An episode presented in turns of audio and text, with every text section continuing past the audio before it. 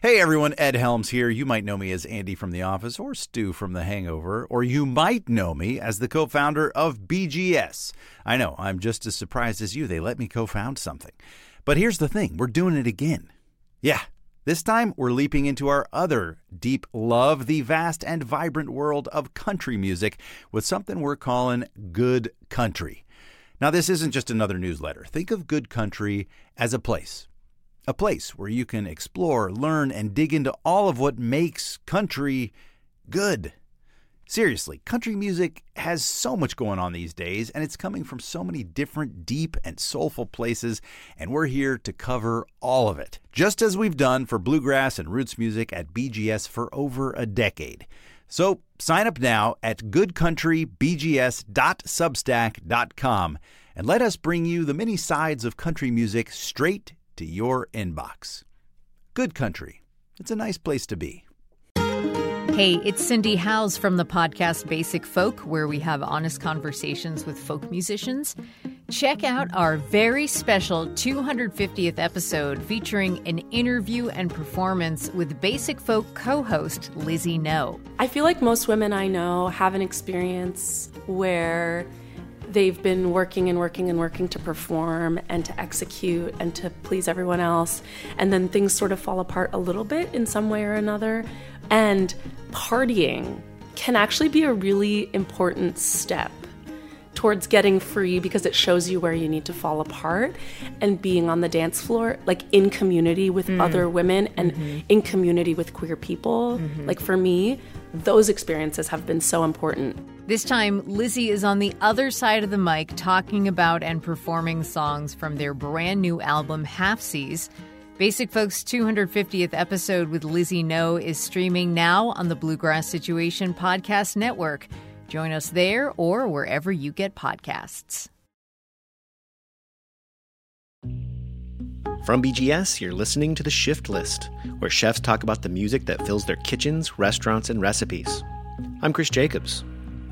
Support for The Shift List comes from Nomad. The Santa Barbara, California based tech accessory company specializes in leather and ruggedly engineered mobile accessories. Check out their line of phone cases lined with leather from the Horween Tannery in Chicago. The color of the leather ages with use and gets more beautiful over time, so even if your iPhone doesn't last, your phone case will. Head to hellonomad.com slash BGS and use code BGS at checkout to receive 15% off any full-priced items through the end of January. And when you use the BGS code, you'll be entered to win a $200 Nomad gift card, good for anything on the site, including their indestructible chargers hellonomad.com slash BGS, 15% discount code BGS at checkout. Jose Salazar is a chef and restaurateur based in Cincinnati, Ohio. Originally based in Queens, he got his start in restaurants around New York, most notably working with Chef Thomas Keller at Per Se and as the executive sous chef at Bouchon Bakery when it first opened in 2006. In 2008, he and his wife Anne moved to Cincinnati after receiving an irresistible offer to be the executive chef of the historic Cincinnatian Hotel and Palace Restaurant. And in December of 2013, they opened Salazar together in Cincinnati's Over the Rhine neighborhood. And in August of 2015, Jose and Anne opened Mitas, their second restaurant together, which has earned Jose nominations for Best Chef Great Lakes from the James Beard Foundation in 2016 and 2017 consecutively. Jose and I had a chance to talk in the corner of a press tent during a rainy Saturday morning in Louisville, Kentucky at this year's Bourbon and Beyond Festival back in September. My name's Jose Salazar, and I am from Cincinnati. Own two restaurants, Salazar and Mitas, both located downtown. Yeah. How long have you been there? I've been there 10 years almost to the date. Yeah, October 10th, 2008, I, uh, I moved from New York to Cincinnati. I grew up in New York in Queens. Salazar's really small, about 42 total seats, bar, dining room, everything. You know, very seasonally driven food, um, great cocktails, small bistro kind of vibe, you know. And then the other restaurants, Mitas, and it's uh, about 130 seats all in, so substantially bigger and that one's Spanish Latin American tapas. So loudish music, salsa, merengue, bachata, Tito Puentes.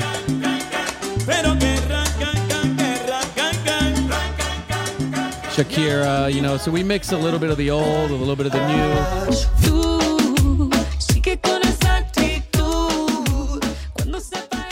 Um, Joey Arroyo is one of those guys that, like, you know, I've always admired his music. and it's really fun and lively music. I mean, we might play some some ballads or something at the beginning of the night when it's a little bit chill, but mid service, it's you know it's something with a like a really good strong beat. Definitely, salsa or merengue is is being played in the middle of service. Day could start anywhere from you know as early as 9 a.m. and maybe even earlier than that if say I have to let an electrician in to do some work you know, assuming I, I can't like fix it myself because big part of being a, a restaurateur and a chef is, you know, being the plumber and the electrician and the babysitter and the HR department and all those things. But I, I, a real typical day is more around 10 or 11, come in, taking all the deliveries. And it's surprising how long that can take and how physical that can be. It's like, man, after a couple hours of taking in deliveries, you're sometimes like, all right, I'm kind of I'm kind of spent already. And but then you got to start prepping the food. So I do a lot of the butchery, breaking down whole fish, portioning all the, the proteins. And then the rest of the crew starts coming in, usually about one o'clock, two o'clock. So when you're in the beginning of the day and you're cutting, you're, you know, you're breaking down a fish. Yeah. What do you like to have on? I like prepping? old school hip hop. You know, I grew up, like I said, in New York in the 80s and 90s, so I'm an Eric B. and Rakim kind of guy. I came in the door, I said it before. I never let the mic magnetize me no more, but it's biting. Paid in full, I ain't no joke. You know, stuff like that. I ain't no joke. I used to let the mic smoke. Now I slam it when I'm done and make sure it's broke. When it Run DMC, Beastie Boys. But, you know, the older I get and the more I, I listen to that, and the, the young kids, they don't want to listen to it, so they kind of give me a hard time about it. So I'll, I'll usually defer to them once they get in. But the first couple hours, it's it's me, you know, kind of playing whatever the hell I want. And the one thing I won't allow is is trap music in my kitchen. Other than that, I let them kind of pretty much dictate whatever they want. And, and it's you know, I know I sound like a crotchety old man, but it's that music for me just I just I can't listen to it, man. It's just because I'm substantially older than a lot of these kids that work for me. Like you know, they're in their 20s, and I I get that you know maybe they look at me like I'm just crazy when I tell them that I don't like what they're listening to, but you know, whatever. So when they come in, Yep. when they come in and, and it's no longer just you, what what's a good what's a good mix? to- Mix? yeah. What, do- what, do you, what do you Um, kind of feel like is a good meeting in the middle? So, especially on a busy night, or like when you're you're prepping for a busy night, you know, some some real hardcore metal, some Metallica, you know, that that'll get me amped. That'll get everybody amped. Everyone's like, all right, you know, we're gonna move a little bit faster right now because this is playing.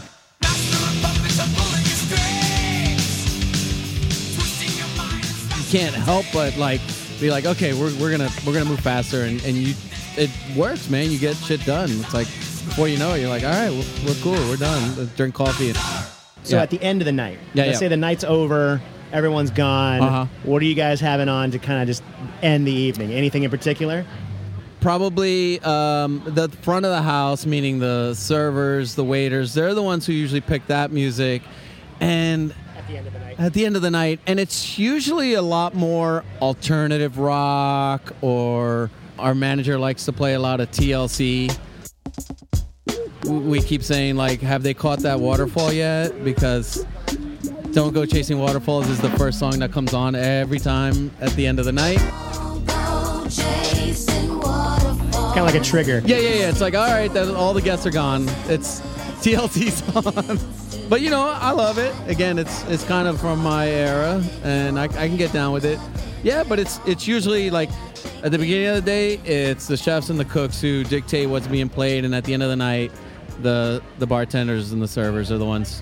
So, were there any musical ambitions prior to being a cook, or are you are you musical at all outside? Uh, No, and I wish I was. I've I've always my a lot of people in my family are. My mother's an amazing singer, and she was a, a semi-professional. I mean, she always held a day job, but she would sing um, and travel around the world singing. So you know, she made some money doing it. So I guess she was professional. What kind of music did she sing? Tango. Yeah, she sang tango music. Um, so my family's from Colombia, and there's a uh, while Argentina is probably Argentina and Uruguay are probably the two countries that are most I guess, recognized for tango music. Um, in Colombia, there's also a, a long history of tango music, and and Gardel, who was, you know, probably one of the most famous tango musicians, died in Colombia. But it, somehow Colombians have embraced him and, and the fact that he was there when he passed. So I grew up with a very musical family, but it, the the gene just skipped me. And but a lot of chefs, a lot of a lot of cooks are really good musicians, and I think there's something to do with the dexterity. Like you have to be able to manage 10 or 12 saute pans at a time and know that there's three things in the oven and there's another thing that's about to, you know, come out of the oven and so having that like ability to manage all those things at once probably is why some uh, some cooks are really good musicians. You said specifically drummers. Drummers, I think yeah, percussionists because you know again like think about it. You're you're using all your your limbs and you're able to sort of synchronize all those things at once. And in some ways that's kind of what a cook is. You know you kick the oven door with the back of your foot you reach up this way to grab something out of the broiler behind your back you're kind of grabbing for your side towel. And and that to me reminds me a lot of what a percussionist does but again, I don't know firsthand because I was never able to master the drums. I tried. I really wanted to be a drummer. You know, we, uh, you know, end up hanging out with musicians a lot after work just because we're out at the same time. So if you go, you're both awake. You know, it's 1 a.m. You're pretty much just wrapping up your night from from a work standpoint. You're like, all right, what are we gonna do?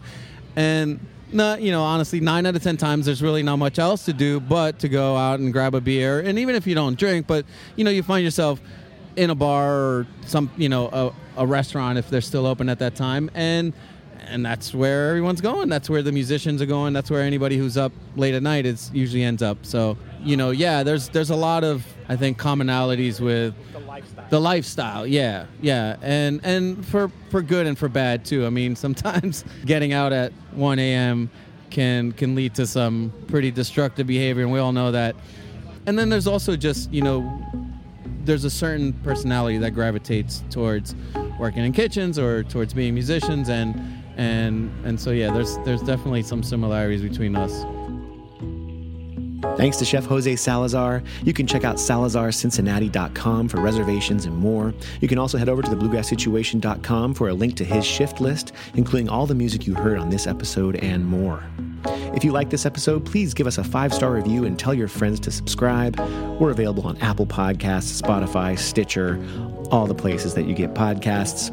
The Shift List is produced by me, Chris Jacobs, based on an article by the same name created by Nevin Martell, originally published over at BGS.com. Our executive producer is Amy Reitnouer, with help, as always, from the entire BGS team, including Associate Editor Justin Hiltner, Managing Editor Craig Shelburne, Marketing Guru Joseph Klingel, and all the amazing writers and contributors that make BGS the best source for roots culture redefined. Theme music by Jamie Drake. Check her out at jamiedrakemusic.com. The Shift List is a part of the BGS Podcast Network. Be sure to check out BGS's ever growing collection of podcasts up right now at thebluegrasssituation.com. I'm Chris Jacobs. Thanks for listening.